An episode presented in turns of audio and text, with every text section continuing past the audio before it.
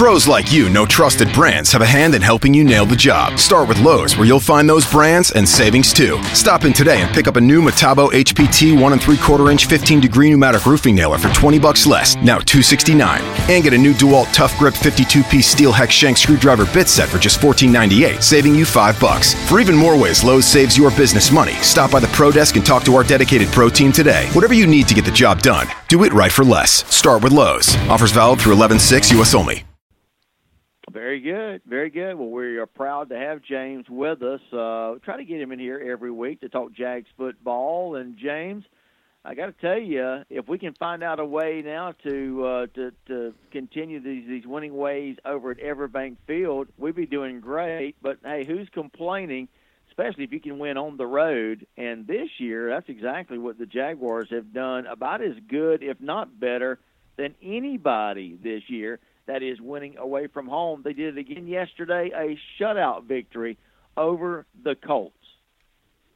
Uh, yes, sir. It, it seems like this is a team that wins every other week. and they also win away from home, uh, unfortunately, for those who got season tickets. Uh, but yeah, what a victory on their part against the Indianapolis Colts. Uh, um, you know, a team that typically they've struggled against or they split games with uh, from the AFC South. Uh, but this time they went out there, they dominated at Lucas Oil Field on on all aspects of the game, uh, offense, special teams, uh, and defense especially. Uh, so you you pretty much name it, and they they dominated on all aspects. They were clicking on all cylinders, and uh, this simply was a day that the Jaguars couldn't be beat. Um, you know they were coming off a loss, a, a, loss that they much have rather won at home at Everbank Field to the Los Angeles Rams, and I, I feel like they they felt the urgency in this game to come out and and perform well. And one thing they have stressed this year, um, especially Telvin Smith, who who as we all know is from Valdosta, is that they do want to win and make all of their division games count, and they did just that Sunday.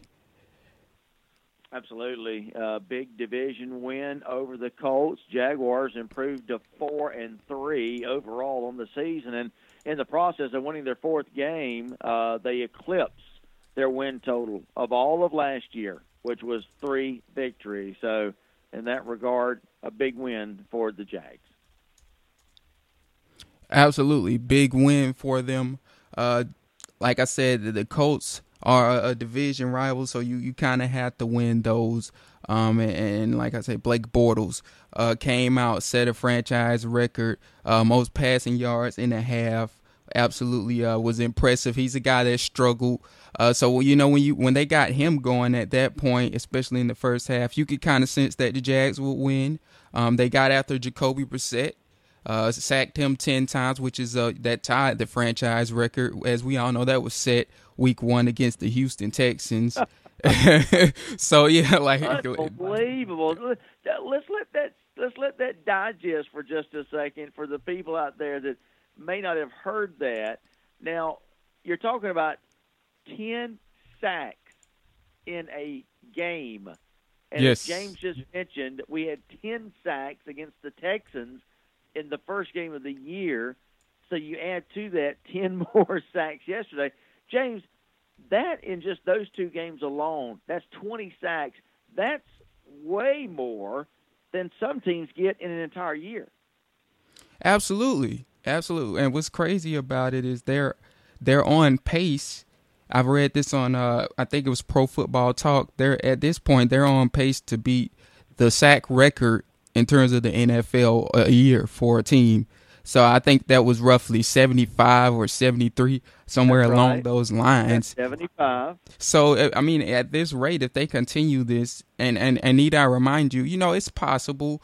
Uh, even though you know it's still a little early to tell, but need I remind you, they still play offensive lines like the the Texans, which they got the record against and they play, you know, some some teams that don't have very good offensive lines. So, you know, when looking at those games, the Jaguars you know, they they very well might could make the record, and and not to mention that Calais Campbell, who who is the guy that that generates the pressure for the Jags, and he kind of gels everything together. Not to mention he has ten sacks of his own and leads the NFL in sacks. So he's a guy that could, you know, he could push that twenty mark or get somewhere near it and under him, uh, you know, the, the possibilities are endless for Yannick and Ngakoue and Dante Fowler and Malik Jackson. And they got guys that come off the bench that could rush the passer as well. So that's going to be very interesting to watch over the course of time.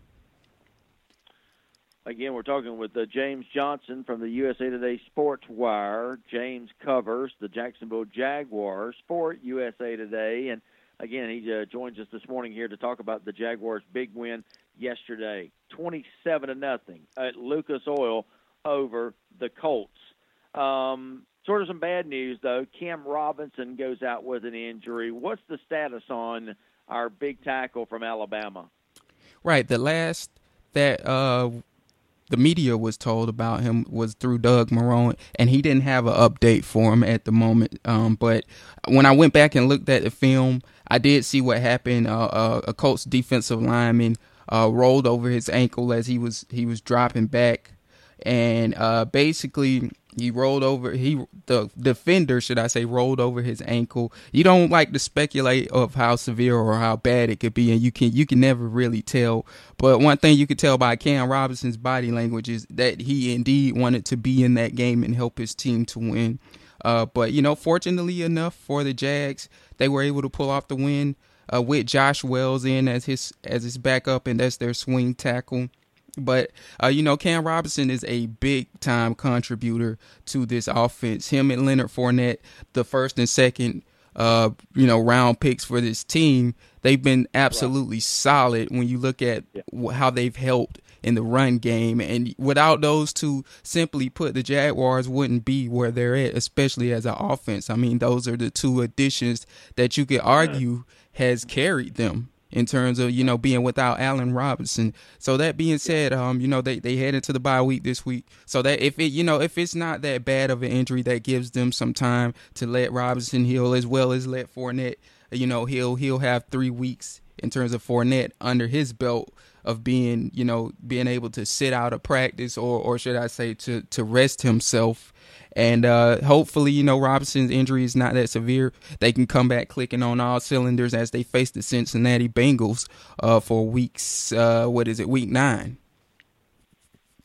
Absolutely. Uh, talk about the uh, the performance of Blake Bortles yesterday. Is that maybe his most complete game? And I'm not just talking about this year, but – maybe since uh, in the short time he's been wearing a Jaguars uniform.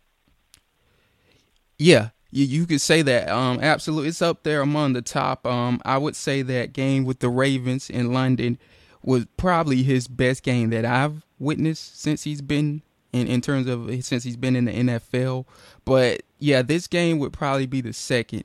And as I said, he uh, set the franchise record for uh, most yards in a half. He was clicking once again on all cylinders, and I mean, part of it was due because the Colts defense is very poor. Uh, they're like 32nd in the league in passing, but that's not to take anything from Blake Bortles uh, and, and, Doug Marrone and, and what Nathaniel Hackett did. They knew what they were facing in this game. They went out there, they let Bortles, you know, get some throws, get some confidence uh, against the Indianapolis Colts and, and their their secondary, and in the end, it basically snowballed. You know, it went from you know a, a first half thing, and it snowballed on in, on over into the second half, and and that eventually got the well. It helped to get the run game going as well. And you know, when you're putting up that kind of offensive firepower, you know, you you're definitely gonna win the game. So this is a, a team and, and and they were led by Blake Bortles in this process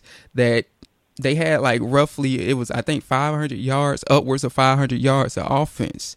And I mean at the end of the day, as bad as Blake Bortles has played and as questionable as he's been throughout the year, you know, Jags fans certainly can't complain with what he did yesterday against the Colts. And, and hopefully this will kind of snowball help get him rolling, get his confidence up into the second half of the season. Because you know if he he plays like that or remotely close or plays with confidence throughout the rest of the season, this team you know could go to the playoffs. Uh, simply put. So you know we'll have to see how how he plays after this. It's always been a deal of consistency with him, but no doubt Blake Bortles played lights out, played his heart out, and uh, that was certainly a good game out of him against the Indianapolis Colts. Yeah, of course, uh, he certainly got supported by the run game, uh, which uh, I know you pointed out is uh, probably uh, one of the deepest parts of this uh, this football team.